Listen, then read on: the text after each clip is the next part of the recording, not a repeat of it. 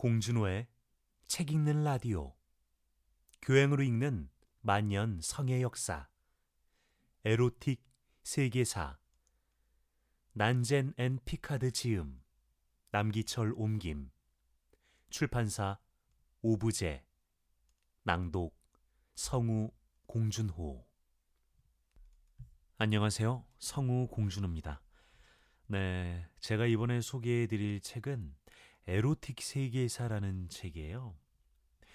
어, 책 속에는 뭐 역사의 은밀하고도 치밀한 사랑과 치정을 다뤘다고 돼 있는데 어, 이 독일 뮌헨의 젊은 저널리스트 그룹 이 난제넨 피카드의 첫 저작이라고 합니다. 이 사람이 뭐 아닌가 봐요. 뭐 사람 이름에서 따왔을 수도 있겠지만 어, 그 그룹의 첫 저작으로 인류 성의 역사에 대해서 다뤘어요. 인류가 이 석기 시대부터 현대 시대까지 이 인류의 발달 과정을 10단계로 구분을 한 다음 그 10단계의 발달 단계에서 인류는 어떤 성의 역사가 있었는지 어 뭐 그런 이 인류의 패티시나 뭐 섹스 뭐 그런 환상, 섹스 판타지에 관해서 다룬 책이고요. 뭐 굉장히 야닥이 뭐 누가 보면 또 야하다고도 할 수가 있지만 야하다기보다는 굉장히 재밌는 책이에요. 그래서 제가 한번 우연히 책을 알게 돼서 여러분들께 소개해 드리고 싶어서 책을 이렇게 가져왔습니다. 이 10가지 챕터에 제가 한 꼭지씩 따와서 총 10번 낭독을 할 예정이고 라고 생각을 했는데 어 제가 소개 멘트를 녹음하고 앞에 몇 꼭지를 낭독한 게 2019년이었거든요. 근데 지금 2020년이죠.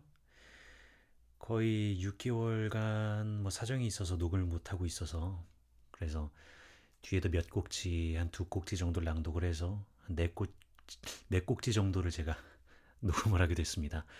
어, 정말 흥미롭고 재밌는 책인데 이렇게 챕터별로 한 꼭지씩 낭독을 하고 싶었는데 그렇게 못해서 너무 아쉽네요. 혹시 이 낭독을 듣고 어, 이 책이 궁금하셨던 분들은 한번 주위에서 책을 빌리거나 사서 보시는 것도 추천드립니다. 네, 그럼 낭독 시작하겠습니다.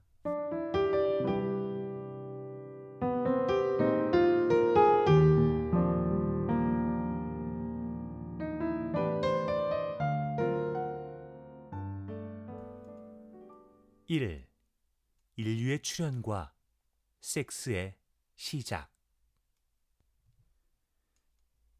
인류 문화사와 함께 시작된 섹스 아인사크리 연인상 남녀가 몸을 밀착해 서로 끌어안는 모습이 마치 하나가 된 듯 보인다.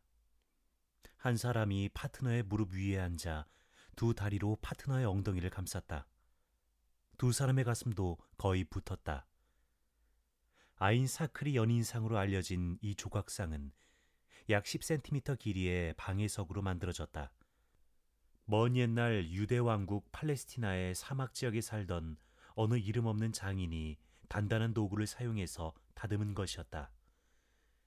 이 조각상을 보고 있노라면 나는 언제 저런 섹스를 해봤더라 하고 생각할 정도로 실감나게 만든 작품이다. 아인사크리 연인상은 남녀의 성교 모습을 표현한 가장 오래된 예술 작품으로 알려져 있다. 이 조각상의 제작 시기는 약 1만 년 전으로 이스라엘 나투피안 문화권의 예술가가 상당히 공을 들여 만든 작품이다. 크기는 그다지 크지 않은 다면체 석상으로 위에서 내려다보면 사람의 형체가 아닌 여자의 젖가슴 모양으로 보인다. 아래에서 보면 여성의 음부가 보이며 뒤에서 보면 남성의 발기한 음경의 모양이 분명하게 보인다. 에로틱한 분위기가 느껴지는 이 조각상은 인류의 문명이 시작된 시기, 즉 신석기 혁명 시대의 작품이다. 신석기 시대는 지구상의 여러 지역에서 인류의 생활 양식이 근본적으로 변화하기 시작한 시기였다. 인류는 동물을 사냥하는 데 그치지 않고 동물을 길들였으며 야생 곡식을 채집했을 뿐만 아니라 그것을 밭에 심기 시작했다. 그리고 울타리를 세우고 저장고를 만들어 정착 생활을 시작했다. 이러한 과정은 수천 년간 지속됐다. 기원전 8천년경에 중동 지역뿐 아니라 남부 유럽, 중부 유럽, 그리고 아시아와 아프리카의 여러 지역에서도 이런 과정이 진행됐다. 인류 문화사의 시작점이었다.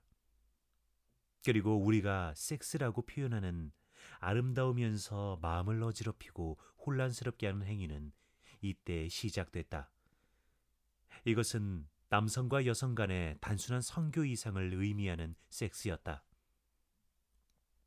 큰 가슴과 둥근 둔부를 가진 나부를 표현한 석조상은 널리 존재했다. 아인사크리 연인상보다 더 오래전에 만든 조각들도 적지 않았다. 그러나 그것들은 별다른 의미를 담고 있지 않은 조각에 불과했다. 사랑의 행위를 표현하는 것이 아닌 종족의 생존과 다산의 의미를 담거나 어머니와 같은 존재, 그리고 생명을 주는 여신을 묘사한 것이었다. 신석기 혁명 시대 이전의 고대 인류는 우연히 그리고 본능에 의해 아이들을 낳았다.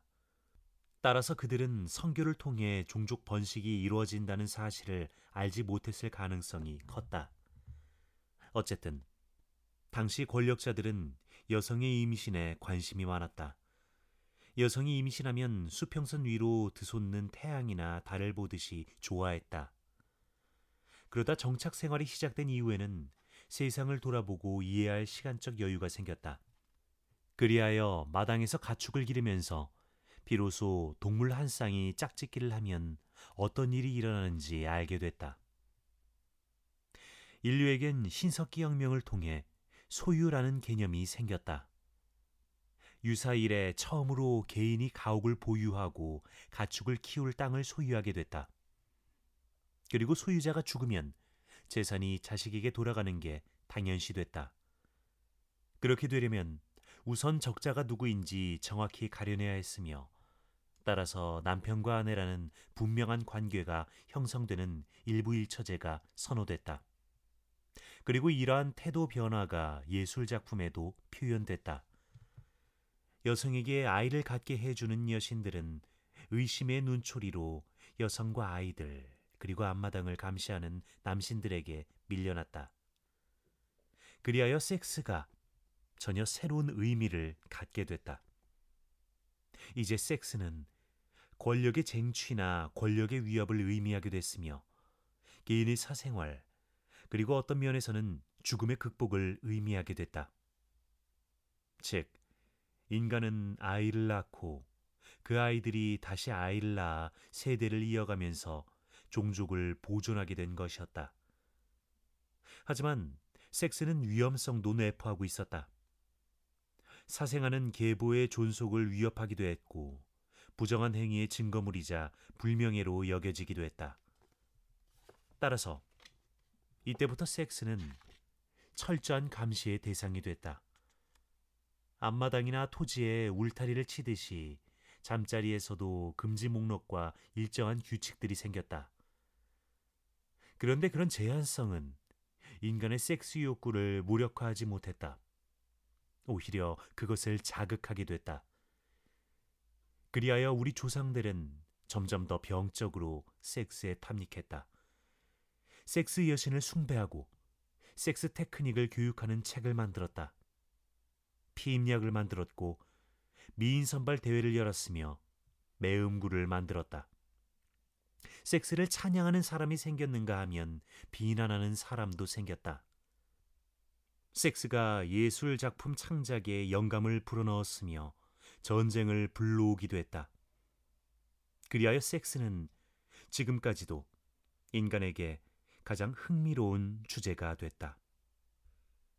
아인 사클이 연인상을 보고 있노라면 만년 전에 이 조각상을 만든 예술가의 감정이 느껴지는 듯하다.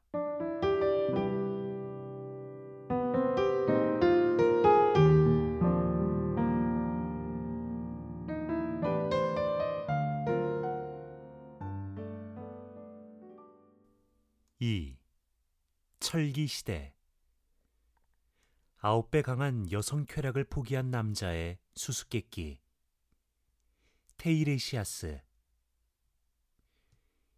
유사 이래로 많은 사람들이 골똘히 생각했으며 신들도 고민을 했을 법한 의문들이 있다. 예를 들자면 여성과 남성 중 어느 편이 더 이성과의 잠자리를 좋아할까 같은 의문이다. 2700년 전에 그리스의 보이오티아에 살았던 시인 헤시오도스에 따르면 신들의 아버지 제우스는 여동생이자 아내인 헤라와 함께 이런 수수께끼 같은 물음에 대한 답을 알고자 했다. 헤라는 제우스를 비롯해 여러 창조의 신들이 섹스를 즐긴다고 생각했다. 한편 제우스는 여성의 오르가슴이 남성의 그것보다 본질적으로 훨씬 강렬하다고 여겼다.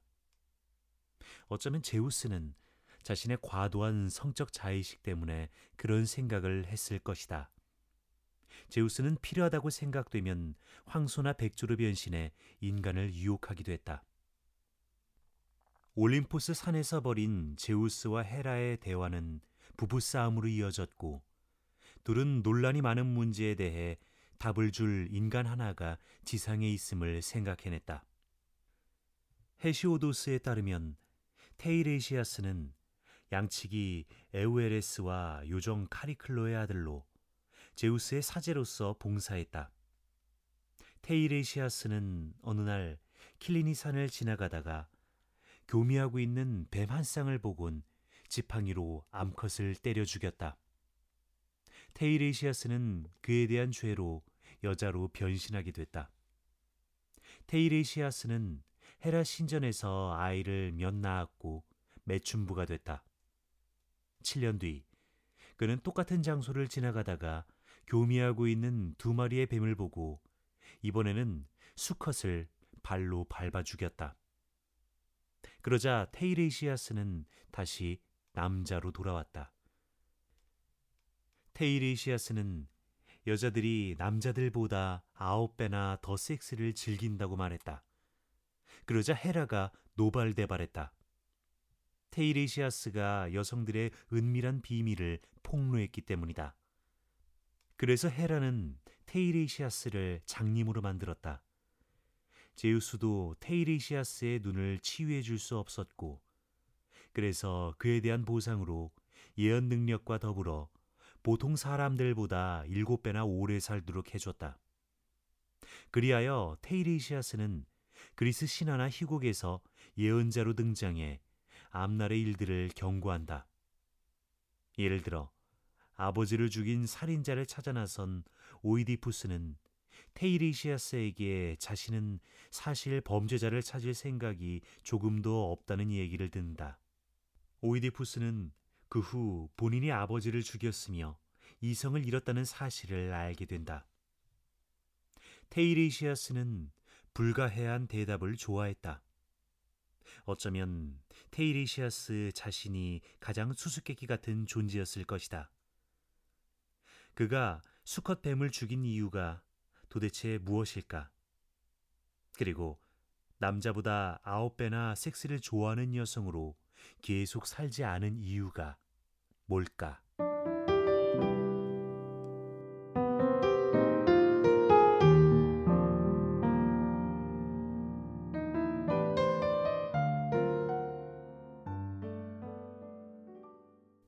카마수트라의 저자가 알려주는 지속 시간의 비밀. 바츠 야야나. 에로틱과 현학적 태도는 상호 배타적이지 않다. 대표적 섹스 교과서로 알려진 인도의 카마수트라가 전하는 핵심 개념이다. 카마수트라를 쓴 말라나가 바츠 야야나는 샌님 같은 인물로 목록이나 표를 만들고 뭐든지 분류하는 일의 달인이었다. 유감스럽게도 본인의 성생활에 대해서는 알려진 바가 전혀 없는 바츠 야야나는 전설에 등장하는 창조의 신 프라자 파티가 남긴 만장에 이르는 섹스 기교에 관한 자료들을 36개의 장으로 요약해냈다. 그리고 이를 다시 주제에 따라 하위 분류했다. 예를 들어 말라나가 바치야야나는 남녀의 성교시 페니스 삽입 기술을 아홉 가지로 나눠 놓았다. 그 가운데 돌고래 삽입법, 저돌적인 수퇴지 삽입법, 참새 삽입법 등이 있다. 물론 바치야야나는 힌두교에서 가르치는 네 가지 인생 목적을 설명하는 데 주안점을 뒀다. 아르타, 풍요로운 삶 과 다르마, 정의, 목샤, 구원, 그리고 바치야야나가 가장 좋아한 카마, 감각적인 쾌락 가 그것이다. 카마는 누구나 쉽게 추구할 수 있는 항목이다. 바치야야나는 16살이 넘으면 섹스를 시작하라고 제안했으며 자신이 쓴 책을 읽는 독자들에게도 도시에 사는 교양 있는 젊은 사람들과 관계를 맺으라고 조언했다. 인도는 카스트 제도를 바탕으로 하는 엄격한 위계 질서의 사회였다. 그러한 사회적 신분 구분은 섹스에도 적용됐다. 바츠야야나는 자신의 저서에서 섹스 파트너의 유형을 세세하게 설명하면서 그것을 성기의 크기에 따라 구분해 놓기도 했다. 남자를 수토끼, 황소 또는 수말, 그리고 여자를 가젤, 암말 또는 암코끼리로 묘사했다. 그리고 페니스가 작은 수토끼와 질의 크기가 넓은 암코끼리는 서로 어울리지 않는 것으로 봤다. 힘이 넘치는 황소와 귀여운 가젤은 궁합이 잘 맞는다고 설명했다. 바츠야야나에 따르면 생리적인 조화가 잘 이루어지는지 신중히 고려해야 하며 성적인 기질도 일치해야 한다. 그리고 오르가즘에 이르는 평균 소요 시간도 서로 맞아야 한다. 물론 서로 일치하지 않는 부분은 섹스를 하면서 맞추면 된다. 수토끼와 암말이 섹스를 즐길 가능성이 없지는 않다는 것이 그의 주장이다. 카마수트라는 정확히 64개의 섹스 체위를 소개했다. 여자가 바로 누워 다리를 넓게 벌리고 하는 자세에서부터 여자가 똑바로 누워 두 다리로 남자의 허리를 감싸는 자세, 여자가 다리 하나를 남자의 어깨 위에 올리는 자세, 여자가 두 다리를 남자의 어깨 위에 올리는 자세, 여자가 몸을 옆으로 해 다리 하나를 위로 들어 올리고 하는 자세, 여자가 바로 누워 두 발을 모아 남자의 가슴에 대는 자세, 남녀가 서로 옆으로 누워 마주 보면서 하는 자세 등이 있다. 고대 인도는 가부장적인 사회였지만 카마수트라는 여성들의 섹스 욕구를 고려해서 쓴 책이었다. 그리하여 남성은 물론 여성도 체험할 수 있는 총 729개의 다양한 섹스 기술을 소개했다. 바츠야야나는 이를 그림으로 정확하게 묘사했다. 카마수트라는 토끼가 도약하면서 손톱으로 긁는 모양과 공작이 발로 긁는 모양 등 총 8개의 핥히는 모습을 소개했다. 또한 8가지 종류의 신음과 교성이 있다고 소개했다. 바츠야야나는 마지막으로 남녀 누구나 습득해야 하는 64개의 교양 영역과 숙달해야 하는 기술을 소개했다. 그리고 흥미롭게도 그런 목적을 이루려면 섹스 기교를 수련해야 하는 바. 세 단계의 쿤달리니 요가를 익혀 몸을 자유자재로 움직일 수 있어야 한다고 강조했다. 또한 노래와 춤, 그림, 수상음악, 마술, 요리, 수수께끼 풀기, 잠자리 정리정돈, 쌀과 꽃으로 다양한 모양 만들기 등의 soft skill이 필요하다고 했다. 바츠야야나는 특효약 편에서 향유, 차, 그리고 최고의 정력을 발휘하는 데 필요한 특별 요리를 열거했다. 미모와 젊음, 덕성, 그리고 화려함을 갖추지 못한 자는 타가라와 costus root, 탈리사 잎으로 만든 기름을 머리에 바르라고 설명했다. 그렇게 하면 예쁜 코를 가진 듯한 효과를 주어 매력적으로 보인다고 했다. 페니스가 작아 고민인 많은 수토끼에겐 곤충의 독침 털을 수주간 페니스에 문질러주면 도움이 된다. 카마수트라에 따르면 페니스를 크게 만드는 일은 남자들이 평생 동안 해야 하는 우선 과제이다. 한편 Hygrophila spinosa 열매로 만든 기름은 암코끼리의 질을 밤에만 좁혀주는 효과가 있다. 하얀 입술을 원하는 사람은 수지 용액을 수말의 고한 땀과 섞어서 입술에 바르면 된다. 남자의 섹스 지속 시간은 사탕수수 뿌리와 달콤한 우유, 그리고 용에 버터를 넣은 만든 과자를 먹으면 개선된다. 많은 여자를 유혹하고 싶은 욕망이 있는 남자는 향료를 바른 플리피리로 노래를 들려줘야 한다. 말라나가 바츠야야나는 극적인 오르가즘과 성교의 수는 크게 중요시하지 않았다. 그 대신 바츠야야나는 자신의 조언을 잘 따르는 모범생들에게 행복한 결혼 생활과 여러 명의 자녀, 그리고 장수를 약속했다.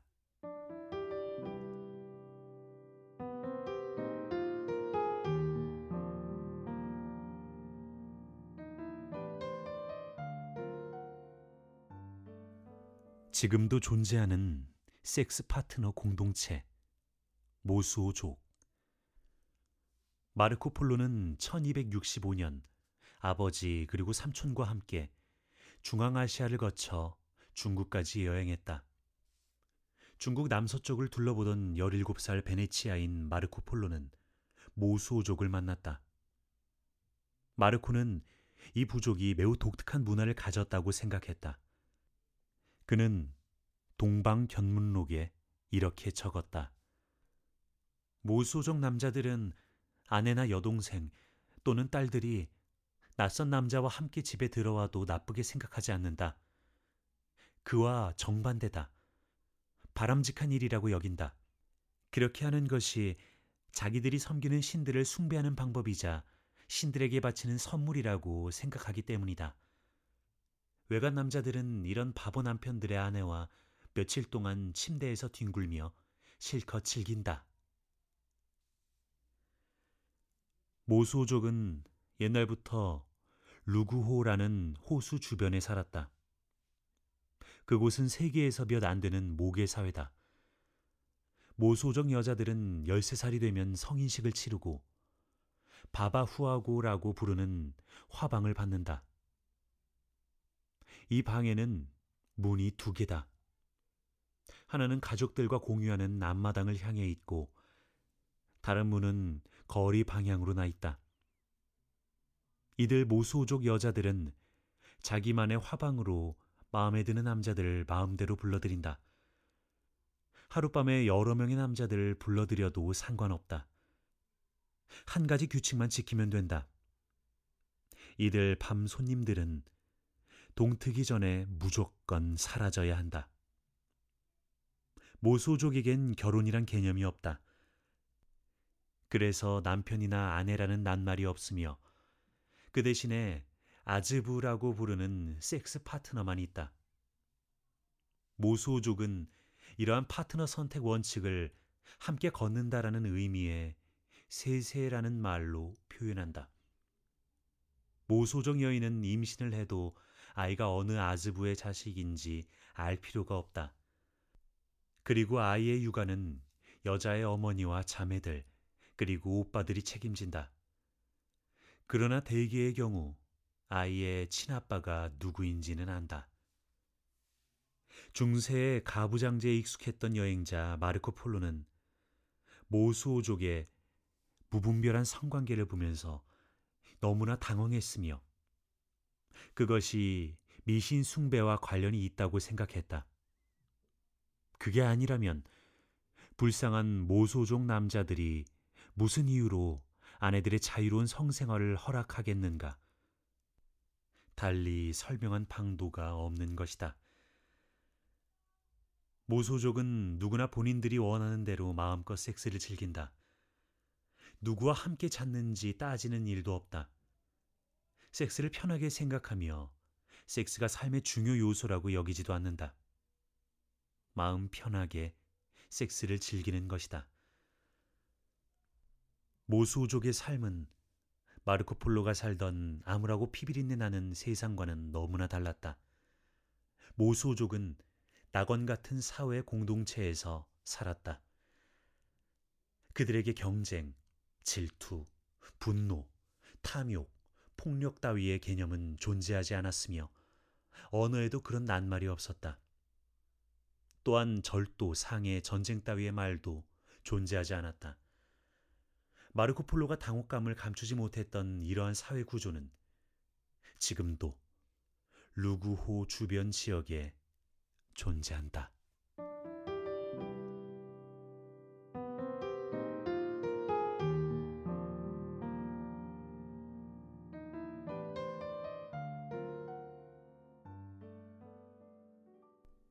어, 먼저 이 6개월 내지 8개월간 제가 띄엄띄엄 녹음을 해서 녹음 상태가 고르지 않았다는 점 양해 말씀드리고 싶습니다.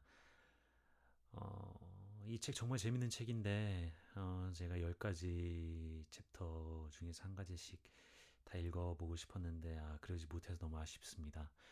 혹시 이 책 듣고 아, 너무 궁금하다. 이 성의 세계, 전 세계 역사에서 이 어떤 성의 역사들이 펼쳐져 있는지가 너무 궁금하신 분들은 에로틱 세계에서 한번 빌리거나 책을 사셔서 읽어보아도 뭐 좋을 것 같다는 생각이 드네요. 네. 그럼 끝까지 들어주셔서 감사합니다. 네, 다음에 또 찾아뵙겠습니다.